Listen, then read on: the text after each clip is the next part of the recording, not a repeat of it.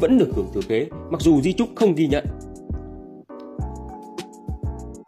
Chúng ta biết rằng di chúc là sự thể hiện ý chí của cá nhân nhằm truyền tài sản của mình cho người khác sau khi chết.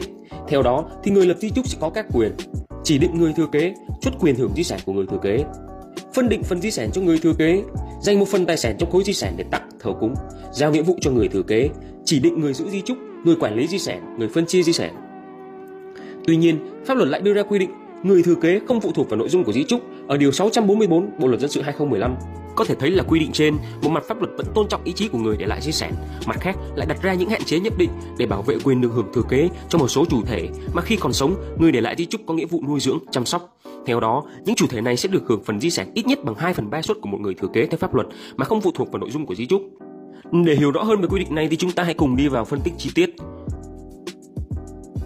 Có lẽ mọi người đang thắc mắc là ai sẽ là người được hưởng di sản thừa kế mà không phụ thuộc vào nội dung di chúc đúng không? Vâng, theo quy định tại điều 644 Bộ luật dân sự 2015, những người sau đây vẫn được hưởng di sản thừa kế mà không phụ thuộc vào nội dung của di chúc. Thứ nhất là con chưa thành niên, cha, mẹ, vợ, chồng. Thứ hai là con thành niên mà không có khả năng lao động. Ừ, trong đó, con chưa thành niên được xác định là con chưa đủ 18 tuổi, còn vợ chồng thì được xác định là vợ chồng hợp pháp, có tồn tại mối quan hệ hôn nhân được pháp luật thừa nhận con thành niên mà không có khả năng lao động được xác định là con thành niên từ đủ 18 tuổi trở lên bị suy giảm khả năng lao động hoặc tổn thương cơ thể từ 81% trở lên do thương tích, do bệnh tật, do bệnh nghề nghiệp hoặc do già yếu. Con ở đây được xác định bao gồm con trong giá thú, con ngoài giá thú, con ruột, con nuôi. Cha mẹ thì được xác định bao gồm cha mẹ ruột và cha mẹ nuôi.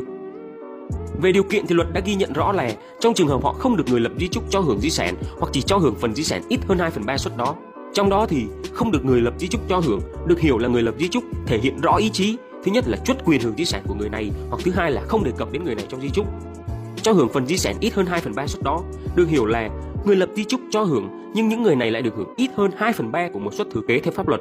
Do đó, trường hợp này họ sẽ được hưởng bằng 2 phần 3 suất thừa kế nói trên. Ừ, nãy giờ nói lý thuyết thì cũng hơi khô khan cho nên là tôi sẽ đưa một số ví dụ cho mọi người dễ hiểu. Ví dụ thứ nhất, ông A và bà B là vợ chồng hợp pháp. Có hai người con chung là C và D đều đã thành niên. Năm 2019, ông A lập di chúc để lại cho bà B 100 triệu đồng, C và D mỗi người 400 triệu đồng. Năm 2021, ông A chết và tổng di sản để lại là 900 triệu.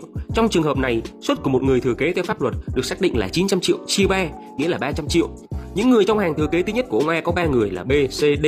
Do đó, bà B sẽ được hưởng mức thấp nhất là 2 phần 3 nhân với 300 triệu, nghĩa là 200 triệu. Như vậy, trong ví dụ trên, B sẽ được hưởng 200 triệu chứ không phải là 100 triệu theo như nội dung di chúc mà ông A để lại. Chúng ta đã biết được đối tượng và điều kiện để hưởng di sản thừa kế mà không phụ thuộc vào di chúc. Thế nên là trong phần này tôi sẽ làm rõ mức hưởng để mọi người hiểu sâu hơn nhé. Theo luật thì người thừa kế không phụ thuộc vào nội dung của di chúc vẫn được hưởng phần di sản bằng 2 phần 3 suất của một người thừa kế theo pháp luật nếu di sản chia theo pháp luật. Lưu ý, di sản ở đây thì được xác định là di sản gốc mọi người nhé. Đó là phần di sản còn lại để chia thừa kế sau khi đã thanh toán hết các nghĩa vụ về tài sản của người chết để lại như là mai táng phí này, các khoản cấp dưỡng còn thiếu này, các khoản bồi thường thiệt hại, các khoản nợ của nhà nước. Cách tính thì chúng ta sẽ lấy phần di sản gốc đem chia cho những người thừa kế ở hàng thừa kế thứ nhất có quyền hưởng.